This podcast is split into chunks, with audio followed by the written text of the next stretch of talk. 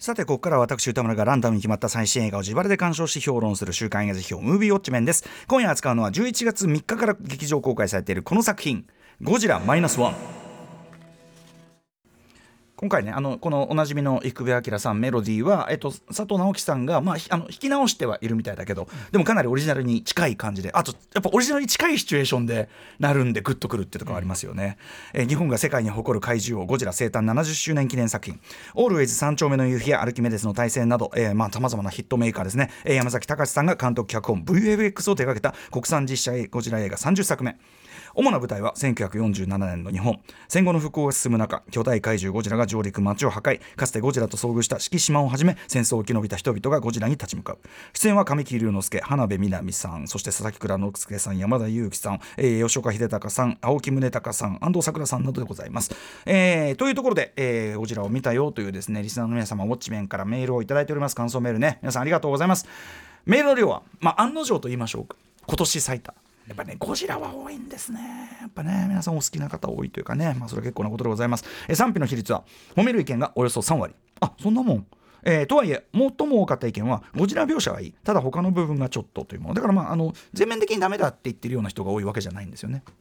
えーと、主な思い出件は、えー、ゴジラ周りのシーンはどれも素晴らしい。世界レベル。ドラマパートも良かった。説明的であるが大衆娯楽作としてはこれでよし、えー、山崎監督見直した。などございました。一方否定的な意見はいくらなんでも説明的すぎる。や、えー、俳優たちが皆下手に見えたとかドラマパートが稚拙。セリフが多い割に肝心なところが説明不足とか、えー、戦争や特攻を否定しているように見えて自己犠牲を美化しており受け入れられなかった。などございました。えーと代表的なところをご紹介しましょう。ラジオネームかしみやさんです。初投稿です、えー、ゴジラマイナスワンもとい。ゴジラ VS 神木隆之介見てまいりました。えーあのねコングドクロ島のあれだとねあのコング VS サミュエル・エル・ジャクソンって言われましたけどもあすいません余計なこと言ってると時間がなくなる、えー、山崎隆監督作品ということで過度な期待はせず。すいませんねこの番組のあのすいません私の悪い影響もあるかもしれません。ちょっとね先入観が、えー、過度な期待はせずむしろ覚悟を決めて臨んだんですが結論から言うと普通に面白くてびっくりしました。途中でもラストでもしっかり泣いてしまいました、えー、興味深いのは安野秀明監督のシン・ゴジラとまるっきり対になっている点。シン・ゴジではやけに優秀な官僚とこの国はまだやれるという力強いメッセージを発する政治家が群れとしてゴジラに立ち向かった。ゴジラ対日本現実対虚構という構造に対し迷子地はマイナスゴジラってこと、えー、誰も責任を取りたがらない。隠蔽だけが得意な政府は当てにならずていうか出てこない。ね、えー、民間でやるしかないという諦めにもいたセリフが現代社会を封しているようで笑いました、えー、またゴジラは主人公敷島の特攻から逃げた後悔。戦争のトラウマそのものであり彼がそれに向き合い乗り越えることでゴジラを倒す構図は世界系を放出させるストーリー展開である。まさしく世界系っぽいところもあるかもね、えー、今作がゴジラ対神木隆之介であるというのは決して冗談ではないのです。点数では80点。不満もないわけじゃない。セリフで説明しすぎる点。露骨な伏線。回想で明かす。そうだと思ったような伏線回収。微妙に思います。ただせっかくゴジラ映画が再び日本で作られるようになる話題になるこの状況より多くの人にアプローチするという点ではこの作りが正解なのかなと自分は思いました。山崎隆監督を少し見直しました今まで悪く言っててごめんなさい悪く言ってたのかってね控えてください。これね。えー、あとですね。ラジオネームフカレモンさんは私元 CG デザイナーで今はアニメーションのプロデューサーをしているのですが今回は本当に驚かされました。とにかく CG すごすぎだと、えー、ゴジラや爆破エフェクトに目が行きがちですが主要な戦闘シーンが海というのに度肝を抜かれました、えー、ここ本当今回ポイントだよね。CG のエフェクトの中でも水はかなり難しくシミュレーションにも時間がかかるのでデザイナーの技術も PC のマシンパワーも求められるんですが昼間の明るいシーンで全く違和感のない水しぶき水の動きに脱帽です。しかもクレジットを見たらほぼ白組さんとスクエニさんぐらいでデザイナー数が少なく少数精鋭で作っているのが伺えます。これれは一重に山崎監督がデザイナー上がりで白組社内でチェックしてもらえるのが大きいと思います。迅速で的確なフィードバックがあっての功績だと。ストーリーなど演技指導がくどかったりを少し思うことはありましたが日本の CG 映画ではダントツだと思います、ああこれいいですね。本当ねあの水の場面本当にあのすごい海上戦映画であることは非常に今回重要なのではいあのこういう方面もよろしいんじゃないでしょうか。一方ダメだったという方ご紹介しましょう、えー、緑色好きのノズさん、えー、ゴジラが出てる場面は結構楽しめました、えー、ポカポカと音を立てて浮かぶ、えー、からの水面に浮く、えー、深海魚の不気味さなども良かったですね今作は音の使い方が良い映画だと思います。ただこれらの美点を書き消すほどにさすがに説明口調が過ぎます。そして今作の最も良くない点は今作のゴジラが非常にご都合主義的な存在である点です。今回のゴジラは戦争を追われずにいる主人公のネガであり特攻兵であった主人公がそれを克服するという構成は非常に筋が通っています。ですがその筋を筋を通すための存在としてゴジラが物語を推進させるための都合の良い装置になってはいないでしょうか。物語としての必要性だけで動くあまり。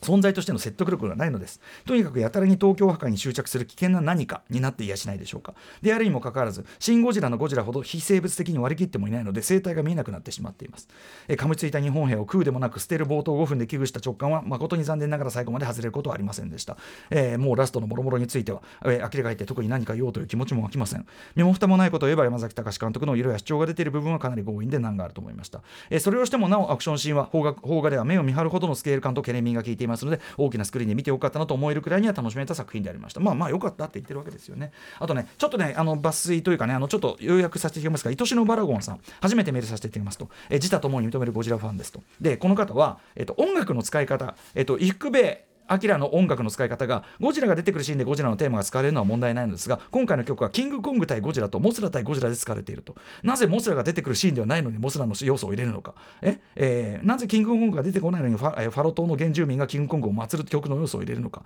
僕分かります。あのこういうこうライトモチーフ的なあれがスター・ウォーズで特にそれを感じるんですけどライトモチーフ的な使い方がずれてると気になるっていうのはすごく分かりますね。えー、ということで、えーとまあ、褒めの方もあのけなしの方もすごく皆さんのご意見をですねきっちりあのがっつり、えー、書いていただいて皆さんありがとうございます。えー、ということで、えーと、私の表に行く前に熊崎ぼっち麺いかがだったでしょうか？まあ、いろいろこの意見でもあるように言いたいことがたくさんあるっていうのはもちろんわかるんですけども結構私個人的には感動したなっていうところもありましたしゴジラの CG の感じとかも非常に良かったなっていうのと、うん、あとまあ役者神木さんも素晴らしかったですしもう浜辺美波さん私も改めて大ファン、ね、それそれな。浜辺美波さんな。浜辺美波さんを見に行きたい。浜辺美波さんはすごいよねあのあの役できるあの年頃の今、俳優さんいないよね。あのだって華やかな方ではあることは間違いないじゃないですか、ただその戦後のあの感じで苦労してる女性の感じがすごく似合うって、はい。はい、昭和感とね。あとでもあと東宝の女優さん感っていうのがわかります、ね、昭和東宝映画。あとさ俺サザエさんの髪型のリアル版ってああこういうこと、サザエさんの髪型ってこれなんだみたいな思ったんですよね朝ドラの感じの浜辺さんもやっぱすごく、やっぱ昔が合う方だなと思ったんですけど、それに輪をかけて、まあ、舞台がね完全にあれだけ作られてますからね。浜辺さん最高。確かにもうごめんなさい。ゴジラも良かったんですけど浜辺さん最高。ありがとうこれだけは言っておきたい。熊崎ウォッチメでございました。ということで私もゴジラマイナスワン東宝シネマズ六本木そして東宝シネマズ日比谷アイマックスで2回見てまいりました。あと、えっと、山崎隆さんご自身によるノベライズなんかも読んでまいりました。まあアイマックスっつってもねアイマックスフィルムで撮ってるわけじゃなくてあのなのでいわゆる額縁上映です。あの横方縦じゃなくて横にも黒みが残ってるというねあれなんでまあそれはご了承しながら見ていただきたいという感じでございます。えっ、ー、とまずちょっと先に僕なりの大きな結論から先に言っておきます。大体どういう塩梅の評価というかね感想かという。えっ、とまず一つはこういう狙いのゴジラ映画があってもいいと思うしそしてその狙いはおおむね大部分でうまくいってるとも思う。という感じ。え少なくとも、まあ、山崎隆さんが次の実写ゴジラ手掛けるっていうアナウンスがあった時点でですねこの番組でまあネタ的にね、まあ、お話しましたよね。そのなんかソフトなムードの横文字タイトルがついてといわゆる山崎メソッドって僕らが勝手に言ってるあれにゴジラもなんじゃねえの？みたいなね。なんかなんだなんだっけ？ウィンドウ・オブ・ウィンドウ・オブ・ラブ・ゴジラとかさ。なんとかオブ・アース・ゴジラとかじゃねえの？ゲラゲラってね。失礼にもキャキャキャキャやってたわけですけどもそこで想定されてたようなレベルと比べればもうはるかで余裕でもう何倍も超えてきてるっていうのは間違いないですい。ません。それは本当に失礼しました。あのあのあのキャッキャ夫婦は本当に失礼ですよ。もうねお前失礼ぞ。本当にねそのそういうとこだぞ。ね。であと予告映像が出た時点でああこっちの方向性で行くならいいかもというのも私思った次第でございます。山崎隆さんの過去作で言えばどちらかといえば僕は比較的高く評価させていただいたアルキメデスの対戦の延長線上にある作品と言っていろんな意味で後ほど言いますけど、えー、ということで狙いどころああなるほどっていう感じだしおおむねそれもうまくいっている。ただしえ気になるところもやるところ、えー、少なくとも僕的には小さくないレベルであるにはあってと、えー、いうことですね。それらの点今回は最後にですね僕なりにあでもこういうここをチューニングすればできることじゃんみたいなことも含めてですね、えー、お話ししようかと思っておりますね。余裕こいてると15ページやったことが判明したんでねバンバンいかないといけない。まああのとにかくゴジラとは何かとか省きます、え、ゴジラシリーズ何か省きます。あとえっとハリウッドのモンスターユニバースの方も省きます。ね全部省きます。え、近年やはり大きかったのですね当コーナーでは2016年8月13日に辞表で、えー、しております、えー、シン・ゴジラ。やっぱこの「シン・ゴジラ」の達成がすごく大きかった分ですね、えー、その後この日本本国で実写版ゴジラを作るハードルが、えーまあ、それまでの比でなくぐっと上がっちゃったという感もあるということだと思いますね。前はもうちょっとねジャンル的に作ればいいって感じだったのが結構ドスンとしたもんじゃないとみんな納得しないぐらいになっちゃった、えー、どういうことかと言いますと要は「シン・ゴジラ」えー、それまでの、まあ、シリーズを完全にリセットしてゴジラは出たことがない世界。改めて1954年オリジナル版におけるゴジラというのがその当時の日本の作り手であったり観客にとってどういう存在だったのかその構造ごと2016年現在の現代の日本に置き換えてみせたという僕なりの表現で言えばその時点で日本人が内心薄々最も恐れていること自体というのを怪獣というフィクションを通して具現化するという。えー、日本人がああこういうことだけはまあ二度と起こってほしくないな。あるいはいずれ起こったら嫌だなと内心ずっと思っていることのメタファーとしてのゴジラってことですね。で1954年ゴジラはもあのオリジナルのゴジラはもちろん、えー、まだまだ生々しいその戦争敗戦の記憶。特に空襲そして原爆ですね、えー、まあ日本人にとっての巨大なトラウマっていうのをまあ描いているわけですけどもそれを2016年公開の「シン・ゴジラ」では、えー、こう置き換えた、えー、まずはその言うまでもなく2011年の東日本大震災とそれに伴う東京電力福島第一原子力発電所事故とその後のごたごたみたいなことですよね、えー、そういう想定外だという事態に対して実は無力であった日本という国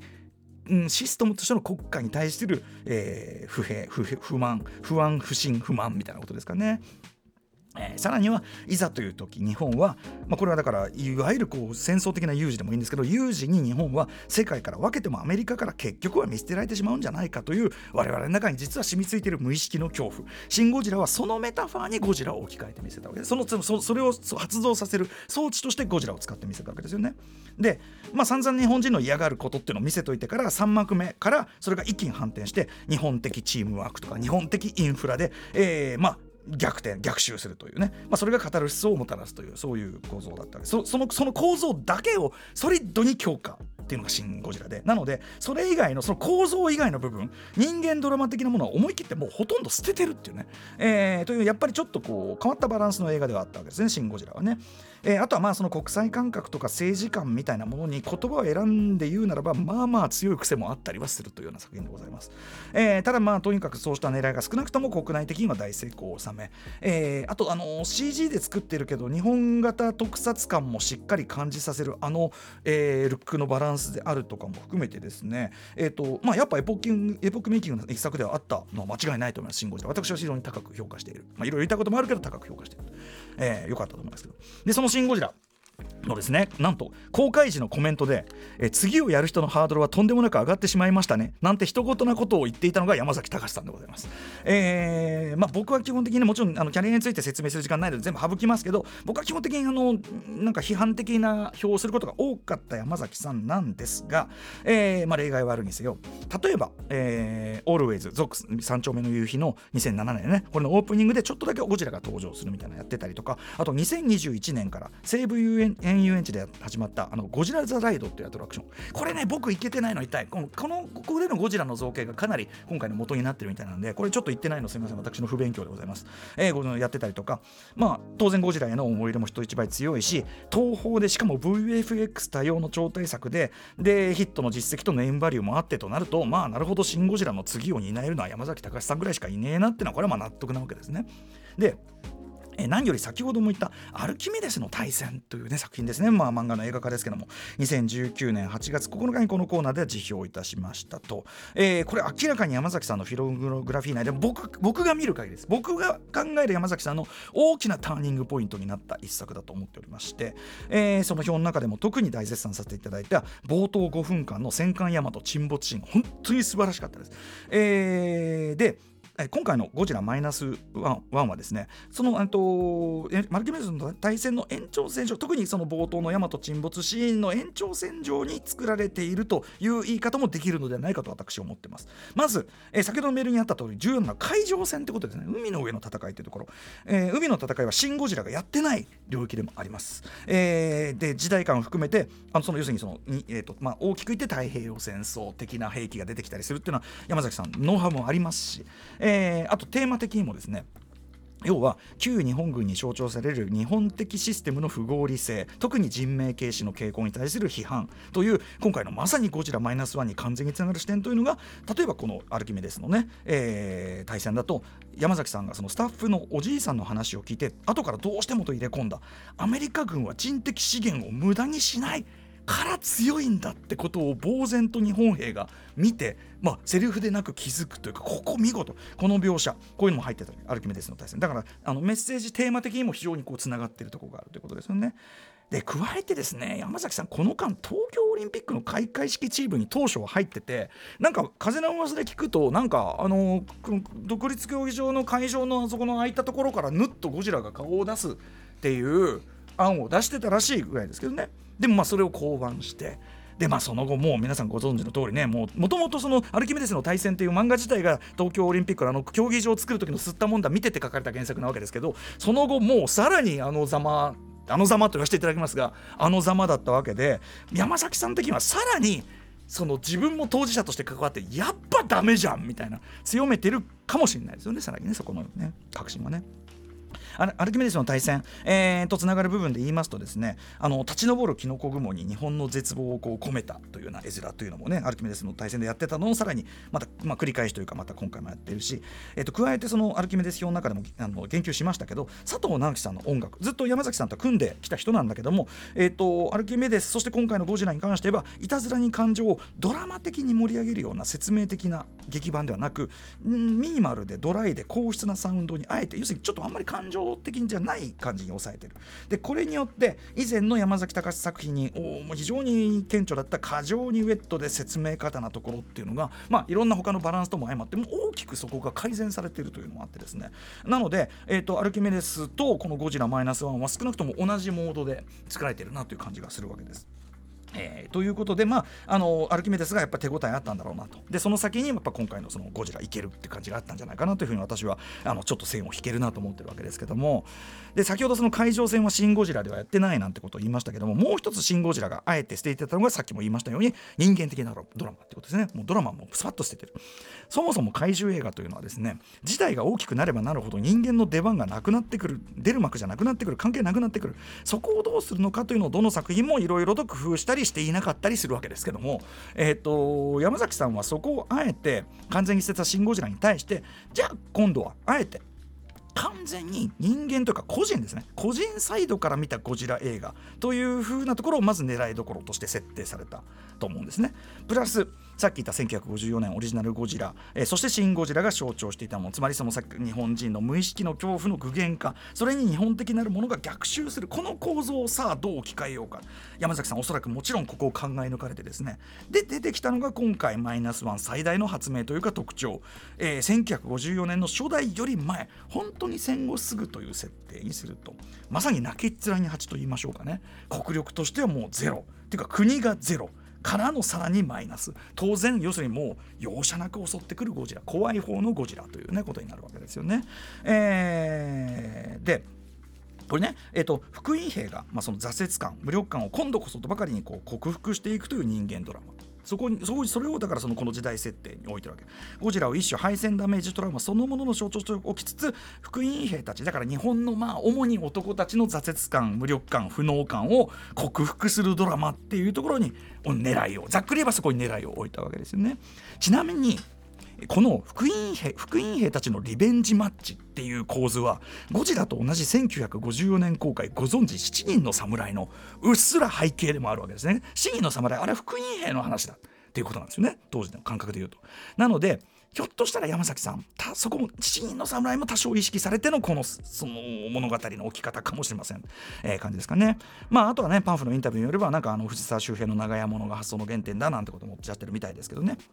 で、えー、それとですねこれも重要かもしれない。さっき言ったオリンピック、えー、のごたごたに加えてですね本作の準備期間中、まあ、コロナパンデミックを挟んでるわけですね。脚本準備してる時に。でつまり政府がうまく機能していない。あとまあその隠蔽がどうこうみたいなそういうのもあるかもしれない、えー、で故に民間人が自分たちでなんか今んとこはなんとかするしかない感じ。みたいなのが確かに本作の気分として入ってる。だからえっ、と1作目ゴジラがその当時の時の前の先の戦争。でシン・ゴジラが東日本大震災だとするなら今回はあえて言うならコロナっていう時時間がちょっと入ってるかもしれないということですね。で、えー、といったあたりが本作「ゴジラマイナスワンの大まかな狙いなわけです。えー、でそれがどう作品に結実していったのかというあたりを、まあ、ここから十分を追ってお話していきたいんですけどもオープニング「大戸島」大戸島というね、えー、1954年オリジナルにも登場した、まあ、ゴジラゆかりのというか島こ登場するわけですけども、えー、ここですね、あのー、僕まずねあのいいなちょっと役者さんの話で申し訳ない神木隆之さん演じる、まあ、特攻隊員、まあ、特攻を、まあ、やんわり逃げてきてる特攻隊員敷島に、えーと、でもそそれでもあえて好意的に話しかける、えー、整備兵がいますねあんたみたいなのがいてもいいんじゃないですかあれねよかったあの方遠藤裕也さんはあれはね千曲康元監督の「の方へ流れる」というねはい、あの最新作の主演の方であの短い役なんですけどすごくねあの彼が親切にしてくれたのにしかも彼が「撃て!」ってあの言ってるのに撃たなかったっていうのは結構大きなあれなんであの彼のあの存在感って非常に大きいし非常にあの遠藤さんここ良かったですね。であのー、まあ中盤はねそのそれこそ藤沢周平長屋物張りの下りが続くんで割とこうあの頭の方とかあと悪夢の場面とかで要所要所こうゴジラ登場つかみを入れなきゃいけない。割と早速こう登場する、えー、わけです、まあ、特集変化する前の原型のゴジラが登場する。まあここはですねあの暗がりの中焚き火に照らたと照らされてっていうね姿ですけどまあまあ誰がどう見てもジュラシック・パークの T レックス風なんですけども、えー、まあ頭からこうねゴジラゴジラシリーズとしては結構異例だと思いますけど人間頭からガブ。まあただ食うわけじゃないっていうね。うん、で血こそ見せないってとこもある。ぬるいっちゃぬるいんだけどまあでもガブ、えー、でその暴れっぷりをこう例えばこっちでガブって食ったのこっちにボーンって投げてこっちで打った人がゴーンってなってっていう一つながりのワンショット風のあの流れで見せたりとか。あとはやっぱりあの打つの打たないのっていう緊迫からの主人公の強い動機づけっていうあたりもあなるほどななって感じ。で非常に手際よくあの序盤あのセッティングするなというふうに思いました。で、まあ、そこからしばらくさっき言ったように長屋物が始まると。細かいここの、ね、長屋物のところね細かい揚げ足取りで申し訳ないけどあの偽善者ぶってっていうセリフがあるんですけどもうこういうの引っかかんでピーンっつって中小概念警察ピーン偽善者ぶってあの偽善者ぶっては馬から落馬です。善人ぶってとかじゃないとおかしいから。はい、これノベライズも偽善者ぶってになってる。誰か直してあげてこれ。これね、うん、というまあこういうこういう言い回しが正しいってあんのか分かんないけどね。で先ほどあの熊崎君も言ってたけど浜辺美波さんねアルキメデスでも新仮面ライダーでもそうでしたけどあの自然に昭和っぽい。もっと言えば東宝っぽい今時本当に稀有な存在感素晴らしいと思います。まああのランマンコンビですね神木隆之介さんとはね、えー、あとあのー、後の方でですねゴジラをその電車の窓越しにこう目撃するという場面があります、えー、まあジュラシック・パークでも何でもいいですけど怪獣をも最初に目撃する人の表情ってめちゃくちゃ大事なんですよね、えー、でつまりこれは本作の重心に当たるところなんですけどこれを見事にやってました。あそこはもう構図といいもうあの浜辺さんの演技といい完璧なとこでしたね、えー、で主人公敷島見つけた仕事が、えー、嫌いの除去というねいわゆるこう経緯総会というね、えー、やつですね。ワイヤーをこう切って浮かべてでそれをまあいろんな方法で爆発させる。あの作業っていうのをその仕事として見つけてっていうのああなるほど。戦後実際ああいうことやってあの作業をやってたし非常に危険であの死者なんかも出てたという作業であああなるほど。これを置いてあそれでゴジラと出会わせる。ああなるほど。って感じ。でうまって思いました、えー、ゴジラとの遭遇。そしてチェイスに向かう。非常にうまい設定やっぱ山崎さんそうやっぱあのこういうの調べて組み込むのうまいんですよねなんかね。でまあここのくだりはぶっちゃけ上手ですね。もうね。もう誰がどう見ても上手なんだけど、えー、まあ本作でいうと主人公たちが乗った小さい木造船のすぐ後ろまで、えー、海中から半分顔を出しているゴジラがこう迫ってきてなこの海上性質に先ほどメールにもあった通り水しぶきの表現含め VFX と実写の融合もうバッチリ何の見劣りもしないレベルになってて素晴らしいですしあの爆弾を加えさせて、えー、撃つというまあベタといえばベタな展開にもちゃんとこの何て言うかなしっかり説得力とリアルなその緊迫感みたいなものを持たせてその前のそのあのやっぱり嫌いの爽快のくだりをちゃんとこう見せてるからってのもあるのかな。あのすごい説得力と迫力があってですねめちゃくちゃこのシーンいいと思います。めちゃくちゃワクワクしました。僕はこの映画の中でもうあのベストシーンここだってもう最高っていう感じになりましたね。はい。でまあここまで小出しに姿を見せてきたゴジラがついに白昼堂々戦後間もない銀座のど真ん中に姿を現すという中盤のまあ大見せ場があるわけで、まあ、本作最大のディザスターシーンですよね。まずえー、姿を直接見せる前にこれもうまいなと思うところですけどあの視覚から角のところとかからあの都電の車両とかとにかくありえない大きさのものがボーンって飛んできてとか本作ではですねゴジラの異常なでかさ強さっていうのを直接見せる前にまずはそういう電車とか船とか無機物の扱いによって見せてっていうことをやっててこれじゃ多分おそらくだけどコストカットにもなるんですよね多分ね。でなのに強さでかさも表現されててあこれやっぱうまいなみたいな感じがします後半でも船がボーンってこうね飛ばされるのが出てきたりとあとはですねさっき言った通り浜辺美波さんあの本当にね電車の窓越しので窓越しにガラスにゴジラがちょっとうっすら反射しててそれを見ながら、え目撃あれがゴジラ。見事な目撃演技なども含めてですね、えー、まあ吠えてからその2000、えー、そのついにその、えーと、直接的にその姿がはっきりとくると。でしかも1954年のオリジナル同様銀座に来るっていうところで、えー、まあ本当に歌舞伎でいう「いや待ってました!」っていうねここぞとばかりにその伊福部明のあのテーマ曲がでーでーでーでーでー流れるっていうまあそれはやっぱ鳥肌立っちゃいますよね「いいよ!」って感じですよねはい見事なことでございました。で、えー、ここはさらにですねこれ山崎さん本当に多分やりたかったことなんだろうけど初代ゴジラがあの電車の車両を加えてポスターとかにもなってる有名なあれ絵がありますアクションがありますけどもあれを中の人側から見せるっていうね、えー、その浜辺美波さん演じるそののり子の視点から描くというこれ山崎さん多分だけどあの電車の中に乗ってる人のやつをやりたいみたいな。もあったと思うんですよね。まさに、えー、完全に個人人間サイドから見たゴジラ映画の真骨頂たるところじゃないでしょうかね。はい。まああのー、命あんのかなって感じするんですけどもあのー、今の感覚で言うとあれどこに落ちたのって感じするんですけども当時もちろんあそこはまだ川だったんで、えー、ノベライズによれば外堀川にボーンと落ちるってことなんですね。はい。でさらにノベライズによればですねえー、本土決戦に、えー、のためにと、えー、一区温存された新型の4号戦車による砲撃というのを受けて、えーまあ、ゴジラが怒り、まあ、背広がですあ背びじゃ背び背びれがガキンガキンガキンガキンガキンとこうメカニックにこう動いて青い光を放ちつつ熱線を発射。まあ正直ですねさすがにこの背びれがガキンガキンは生物には見えないですけど正直。そういう仕掛けねあの平成カメラみたいな生物兵器みたいなことはいいですけどどうかなと思うんだけどノベライズによればインプロージョン方式の原子爆弾を思わせる機構としてということでつまりまあ山崎さん的にはやっぱり原爆メタファーゴジラは原爆メタファーだからオリジナルからより直接的に引き継いで、え、デザイン的にやった結果ということなのかもしれない。ただまあ生き物ではないような。あの、今回のゴジラはやっぱりねさっきのメールにあった通りちょっと後ほど言いますけどちょっとね存在の定義が曖昧なんでなんなんっていう感じがする。あとこの場面もう一つなんなんは群衆の中にカメオ的に橋爪功さんが映るじゃない。なんでっつってさそれが何でかを考えるノイズが1個入るっていらないでしょそういうのは。ね。まあでもあのまあのまさに日本人にとっての絶望というかもうダメだという皆さんの表情。素晴らしかったですし、えー、そしてもちろんですね、えー、さっき言ったそのアルキメデス同様のキノコもこうやってあってから黒い雨が降ってくるんですね。その中で敷島が絶叫、まあ、怒りと無力感と何かとが入り混じった神木さんこっから先の神木さんの、えー、とちょっとこうなんかこう思い詰めたようなあのその演技っていうのは素晴らしかったものがあると思います。ただまあ黒い雨あんな風に浴びちゃって被爆大変だろうっていう風に思わざるを得ないけど本作は意外とその放射能の影響みたいなものはなんとなく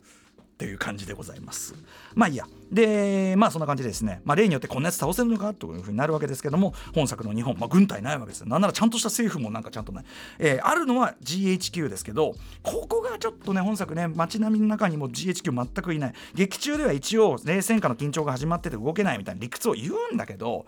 いや、銀座のあそこでやって、ダーンっつってあの状況 GHQ 本部もどう考えても被害めちゃくちゃ受けてて人事であるわけがないアメリカが。うん、でもそこでアメリカが出てくると結局原爆また落とす落とさないの話になっちゃってシン・ゴジラと同じ話になっちゃうからまあダメでしょうなっていう感じではありますけどね。えー、でそこで出てくる作品がえー、和田摘作戦ということ。これなるほどって感じでした。ねずっとあの湊君と「えー、またオキシオキシジェンデストロイヤー?」みたいなこと言ったら違ったね。うまくね、えー、特に劇中序盤からずっと出てくる深海魚の死骸というのをしっかりここでも伏線としてもう一回生かしてくるのはうまいなと思いましたし、えー、あとあの実戦ではねあの使われなかった神殿という幻のね局地戦闘機というのをここぞとでこれ今回あの高尾を出してきたりとかやっぱ山崎隆さん本当にあれですね。あの旧日本軍軍事系お好きなんですですなきっとな、えー、でそのねとにかく芯で、まあ、形も面白いしさちょっと見たことないタイプの後ろにプロペラついて、えー、でまあ後で対ゴジラドッグファイトがあるわけですけども軽く。こちょっとここの絵がどこか往年の円谷特撮の匂いを強く残してたルックであのあ日本で作るならやっぱこうだよなっていう。でもしょぼくはないって感じで。あのすごくここも良かったバランスだと思いますね。でまあですね和田摘み作戦ねえー、ともともと民間による作戦なんだけどさらに途中助け助けの船たちが面白い助け船ですね。助け船が次々とやってくる。まああれはまあすいませんあのえっ、とぶっちゃけダンケルクですね。はいおさっきからはい、えぶっちゃけジュラシック・パークとかぶっちゃけジオズとかぶっちゃけダンケルクとかいろんなこと言ってますけども。まあはっきりはっきりダンケルクですこれはね。えー、でまあここで引きでガーッと引き上げられた満身創痍の、えー、ゴジラ、えー、ここでゴジラがえー、ついにこう目がですね目が結構ね獣っぽい目してたからついに白目になっていた。これ山崎さんがですね本作「マイナスワンで一番大きな影響を受けたと公言している。僕ももちろん大好きな金子修介監督の「ゴスラ・モジラ・キング・ギドラ大怪獣総攻撃」通称 GMK の、えー、アジア太平洋戦争の残留思念の、えー、犠牲者たちの残留思念の塊であるというゴジラ。語のごとく白目ということだしだからあのどんどん GMK に近づいていくんですよね。まあ言っちゃえばその後のねややっつけ方もまあ GMK 風だし、うん、あと、まあ、最後にこう海に沈みながら一個だけこうずわーってこう体の中から青い光を発しながらこうやって沈みながらふわってこう真上に縦に断末魔のレーザー。あの断末魔レーザーは同じく金子修介監督ガメラ大怪獣空中決戦のギャオスの断末魔レーザー。ちょっとね想像させるっていうか彷彿とさせるってなると思いますね。でまあこんな風に話してきました。見せ場の、えー、見せ場の話をしてきたけど中心軸には敷島の戦友たちの死に対する責任罪悪感、えー、それゆえ死に取りつかれた。脅迫観念というのがあるわけです。だからクライマックスでそれがついにしかもですねさっきから言ってるかつての人命軽視的な不合理な日本型システムの乗り越えとしてそれが達成されるということで、はい。えー、まあその個人のドラマを前を前景化した。個人のドラマを前に置いた前景化したドラマとしてこれは実に考え抜かれたものではあるなとは思うわけです。ただこれ最後、えー、残りの時間を使ってですね苦言というかやっぱ僕はちょっとどうしてもだとしたらって気になるところがまあまあある主に倫理的ブラッシュアップの必要性という部分でございますがまず人間ドラマを前景化した分当然ゴジラはちょっと後景化してるわけですね。ちょっとこう背景になってるわけです。で特に本作終わってみると終わってみるとです。やってる間はゴジラすごい強いし、まあ、結構ゴジラに印象的に圧倒的なんです。終わってみるとやっぱり主人公たちのドラマのために機能する背景とか道具だったよな今回のゴジラはなって思うわけですね。あのー、やっぱ主人公はもちろんゴジラに強いこう主人公がゴジラに強いこう何かな？思い入れはもちろんありますよ。そこに動機づけってなんだけどゴジラ側とこっち側の関係って別にあんまないっていうかただの南の国にいた動物がしかもえっ、ー、とあれですよね。ゴジラが水爆実験によって巨大化するっていうまあお約束っちゃお約束なんですけどそこの何て言うかな。そこを主人公たちが認識してんのかしてないのかなんか分かんないっていうかすごくぼんやりしたまま何も言わないまますぐまあそこはみんなゴジラってそういうものでしょってお約束的に流しているからかもしれませんけどつまりですねこのゴジラマイナス1終わってみると気づくのはえっと、特にこの手の最初にゴジラが登場した話では結構必要だと思うんですけどゴジラとは何なのかの考察定義あんまりそっちに思考が向かない作りになってるんですね。で、えー、さっき言ったその GHQ アメリカ軍の非常に不自然な不可視化含めてですねじゃあ何のために例えばこの時代感とかも含めてですね何のためにこの実はフィクショナルな設定立てをしているかといえばそれは、まあ、さっきから言ってるように福音兵に代表されるまあ日本のまあ、主に男たちの挫折感の乗り越えというドラマのためということですよね。でもうそこには旧体依然とした日本型システムの不合理非人間性の批判というのは確かに含まれてはいるんだけどただえっと、言い方を変えればですね要するに俺たちもっとちゃんとやってれば勝てたのになみたいな。戦争そのものへの後悔とか反省ではなくにあの組織がバカだったからとか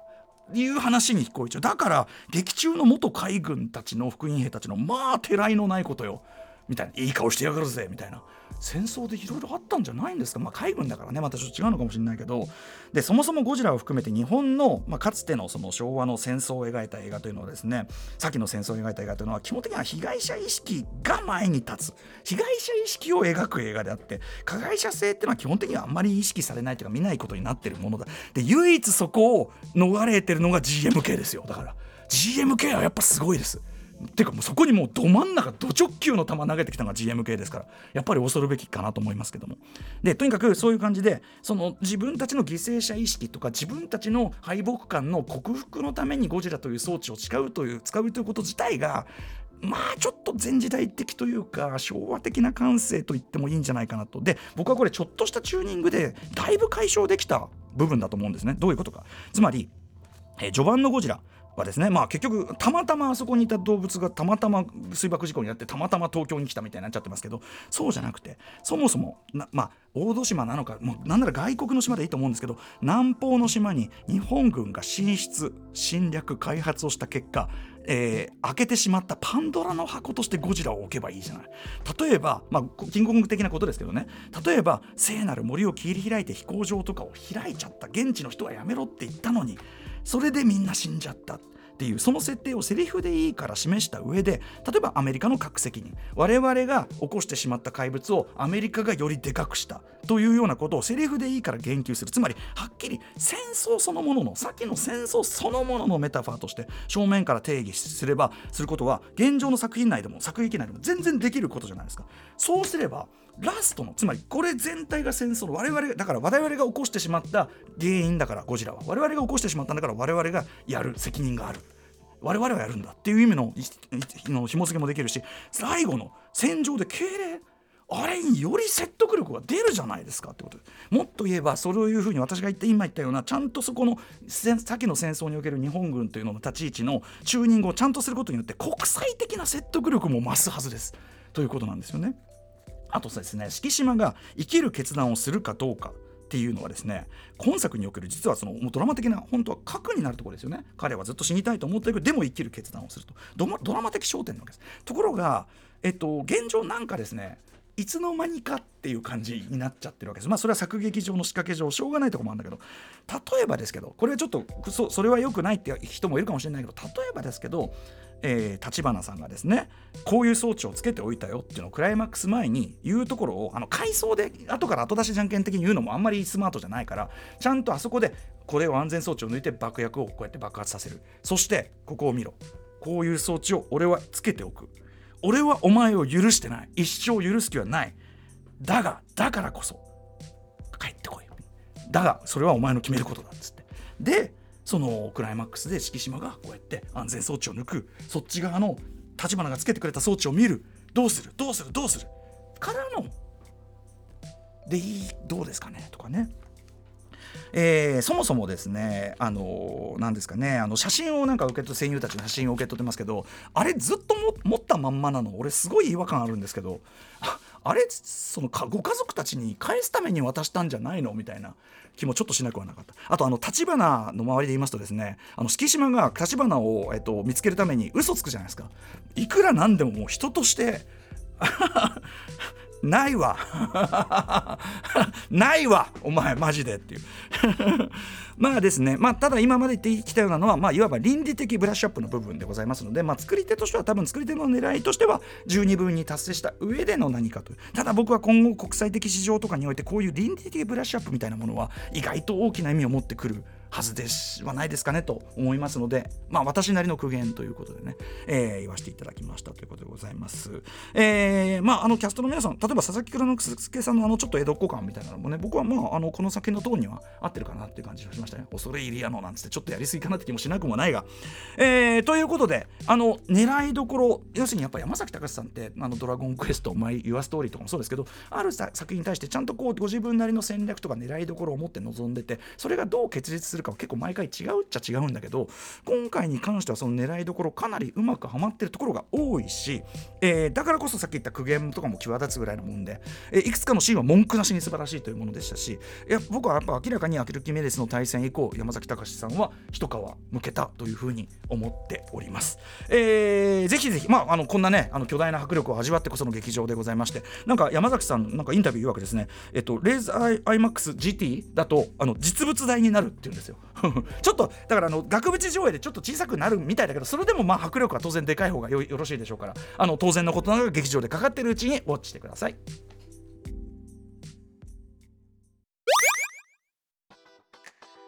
はい。ということで、えー、ムービーウォッチメンでございました「ゴジラマイナスワン。あのー、まあ私がねちょいちょい言うあのこうすればよかったねなんとかっていうのは、まあ、もちろん素人意見ではございますけどもあのー、今回のに関しては要するにそのなんていうんですかね日本の戦争映画の主なその軸足っていうのはやっぱり犠牲者主義というかえー、あと、まあ、なんていうかな、戦争とか、まあ、ゴジラがそもそもそうですけど、戦争とかそういうものを、なんかあたかも天才のように描いて、えっ、ー、と、っていうのは、やっぱちょっと今後、その、それこそ国際市場みたいなのを意識するならば、それだけじゃ、まあ、それがあってもいいけど、日本人的な感覚、それだけじゃ済まない時代、もう来てると思いますというのも含めてのご提案だったわけでございます。ということでですね、えー、ムービーウォッチメンなんですけども、えっ、ー、と、ガチャをいつもこう回してるんですけども、